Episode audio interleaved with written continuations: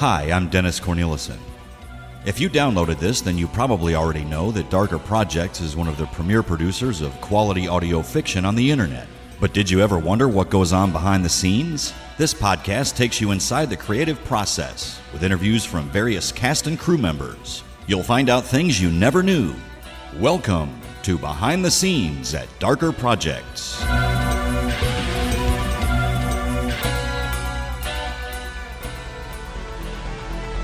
Well, hello everybody. Chris Snyder here from Darker Projects, head of the post production department and producer of The Falcon Banner, and co producer of Sword of Windsor and Night Terrors and Generation 1.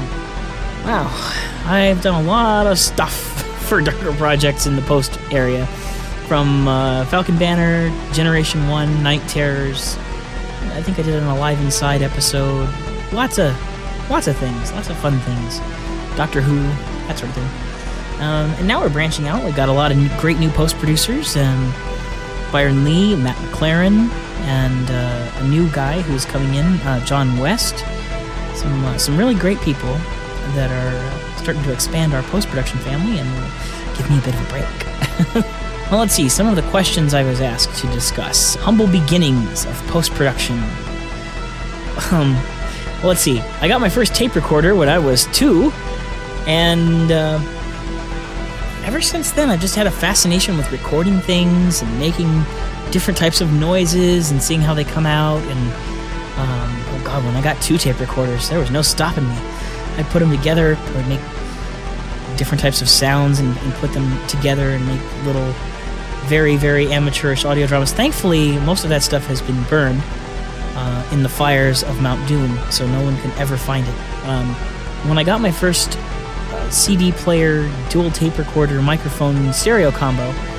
I also got my paws on a uh, Star Trek original series sound effects CD, and I started putting together original series books that were narrated by someone at the Library of Congress. I would put them together with sound effects and stuff so that um, it would make them more interesting.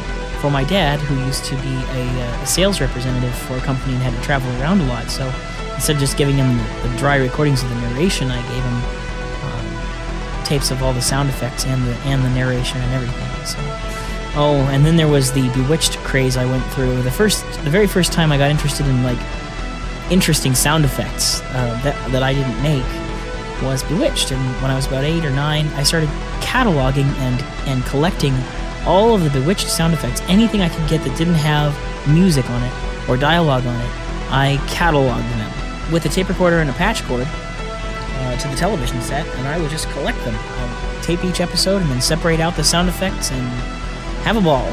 Did the same thing with Star Trek The Next Generation when it came around, and uh, that was when it really, when my sound effect ideas like really started to take off, and so I've been amassing a collection of sound effects forever and ever and ever. At the end of high school, I tried to go to college and then realized that it wasn't for me because they didn't have a sound program and all I could do was major in a music uh, type of thing, and I wasn't really into that uh, as much as I thought I would be. So I applied to the Conservatory of Recording Arts and Sciences in Tempe, Arizona, and I was denied because they didn't think a blind person could get much out of their program.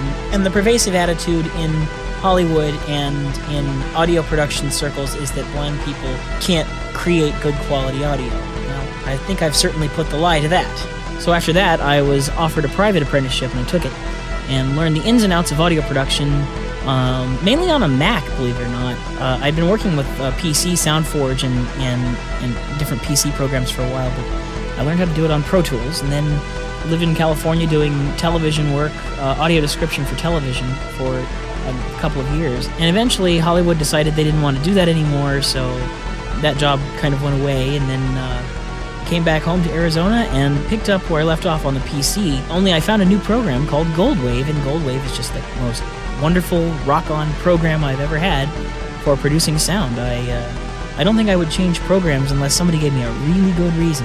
So how do I mix an audio show? Well, uh, first I start out with a background sound, like uh, if it's at a party, then I get a crowd of people, or if it's on a ship, then I get the sound of the ship background that I want. Um, then I paste in the dialogue, and sometimes the footsteps, depending on the situation. Um, because panning to me is really important. It's important to me to set up a, kind of a realistic audio soundscape. I don't I don't like it too much when all of the voices are pan center, and all this stuff is happening around your ears, but the voices aren't reflecting that. It drives me crazy. So I, I go ahead and I pan the voices where I think they ought to be in the room, and then uh, mix that on top of the background. Uh, put in the sound effects like chairs or or other footsteps or, or computer noises or whatever it happens to be. Uh, on top of all that, then once all the dialogue and sound effects are laid down for the show, then I put on the reverb for the room. Um, I find that when you're dealing with situations like Darker Projects has, where we've got actors coming from all over the world with different microphones and, and different recording situations, one of the best ways to um, hide the different microphone types and the different types of uh, sounds that they come up with is reverb. Reverb really works well for that sort of thing. Um, of course, the first thing you have to do with your dialogue is make a noise filter to get rid of any of the background noise, uh, such as your the running of your computer fan. I always tell our new incoming voice actors to just send me raw voice files. In other words, don't have a compressor or or don't you know don't try to filter them yourself. Just let me take care of it because that way I can try to make people sound a little more uniform almost like they're in the same room, or at least as much as possible in that situation. The other thing I've been telling people lately is that uh, it's important to make sure that we don't have any popping peas and air noises coming into their microphones. See, this microphone has a filter, uh, has a not a filter, but a, a, foam muffler on it, so it doesn't um, allow too much of the popping peas and, and noises like that. Um, but a lot of the microphones out there don't. So I asked them to work it, uh, work the microphone a hand span away from their face, and put the microphone at an angle to their mouth. So maybe put it um, off to the right a little bit or off to the left a little bit, so that we uh, don't have direct mouth contact with the microphone. No, no popping peas and no, no uh, what they call plosives. No air pushing into the microphone. So anyway, we put a noise filter on, and then we do our dialogue and the music. I mean, and the uh, the sound effects, and the reverb, and then last but not least, I put the music on, and I mix that in with the rest of the track. I actually wait until the entire show is done before I put the music in, um, because I find that sometimes the music needs to carry over into the next scene, or sometimes it makes a great bridge, or you know, there's just no telling with the music about what kind of timing you need. So I like to try to fit the um, scenes around the music so that we have the right timing once all the lines are in from a production, it does take a while to get the thing mixed.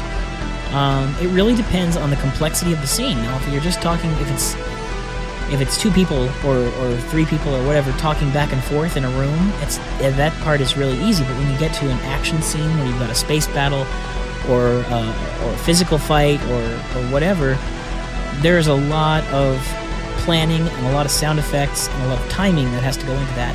And so I've actually spent um, five hours or more on on a you know a four minute or five minute scene that has a lot of action. Um, whereas a dialogue scene, I can just breeze right through it. Those those big scenes take a while, so the time it takes for a production can vary. Oh, and it also depends on the detail in a soundscape. If you've got you know little details that have to be heard or whatever um, in a soundscape that aren't having to do with action but are, are something that you're going to have to be uh, that you're going to have to time out and stuff that can take a while as well. And so the timing varies on every project. It also depends on how much time i have personally. You guys ready? You know the drill. Minimal operations and we scoot right? Okay on board. I'll be in the cockpit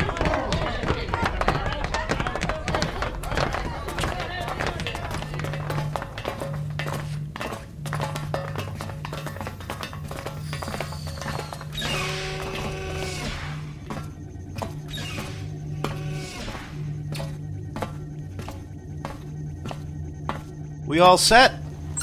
Seem to be. Boss, E-X-O-1 on deck L1 taxi. EXO1 Taxi Cat 2 Squawk 0542.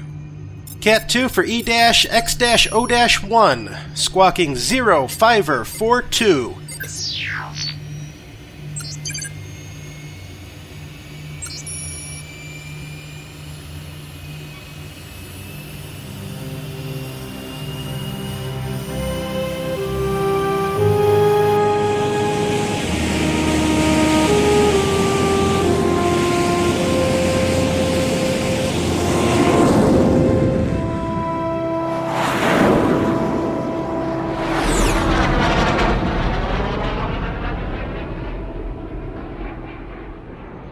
E-X-O-1 requesting right turnout. Zero one. Right turnout approved. Button 4. Good day. Switching. Thanks, boss.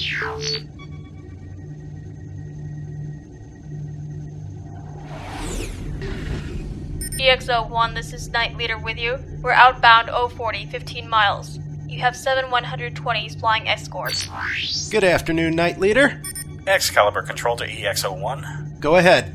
EXO-1, you will be out of radio contact once you enter the nebula. Be advised, our navigational beacons will be active to give you a point of reference.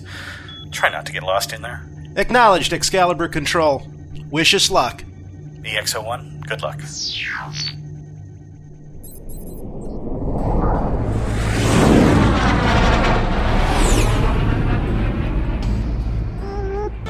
And I think that's true of all the post producers. It just depends on how much time we have to devote to a project straight away, you know, straight on without any breaks. Because oftentimes, if you try to take a break in the middle, you, really lose the groove, you lose the feeling of your production, and it takes a while to get back into that groove again. I work with another company uh, who does westerns, and let me tell you, it's really hard to jump from a western to a sci-fi back to a western and then to a sci-fi again. It's it's certainly not easy but it's a lot of fun, and that's the key. I think it's important that we have a lot of fun with what we do. Vivid descriptions of hallucinations while under caffeine and enduring a night without any sleep while post producing. Hmm. well, I've had a few, certainly. a lot of times I'm just wired and can't stop moving, and so even after the show's done, I can't go to sleep. To sit there and listen to it and check it and then play it on the surround system and see how it all sounds. And oh man there's just uh, sometimes I just can't I can't wind down. It's not a, it's not an easy wind down for me after getting a production done. But I do work best at night on these productions so I do tend to stay up a lot of nights and drink a lot of caffeine and uh, and work straight through until a production is done. On the other hand, there have been times when my body has totally rebelled against me. Be sitting here doing a post scene, and my body will say, "You are not staying up tonight." And it'll just it it'll just shut down, and I'll I'll just my head will drop onto my chest, and off to sleep I will go. I'll wake up some hours later in the chair, still with headphones on. on occasion, the sound has been looping in my earphones for the entire time. oh man, the joys of post production. My grandmother when I was a little kid and we talked about what I would be when I grow up, she said, Do something that makes you happy. Do something that you can see yourself doing until you die. And she was right. She was very right. And that is why I have chosen post production as my livelihood. And also my hobby. How many people can say that they love taking their, their, their work home with them? I am one of those people I'm very lucky to have found this job. Well, once again, I'm Chris Snyder, and I thank you for listening to my incoherent ramblings. And uh, please come back and, and check with us again soon. I'm sure we'll have another behind the scenes again. And by all means, if you wish to contact me, uh, either as a post producer or as the producer of Falcon Banner, don't hesitate to email me at chris at darkerprojects.com. Until then, live long and prosper.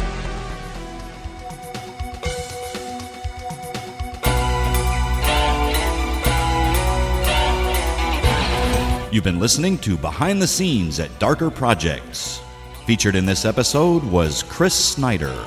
This series is produced by Ellie Hirschman. Post production on this episode by Dennis Cornelison. The executive producer of Darker Projects is Eric Busby. Theme music by Oakman's Dreamland.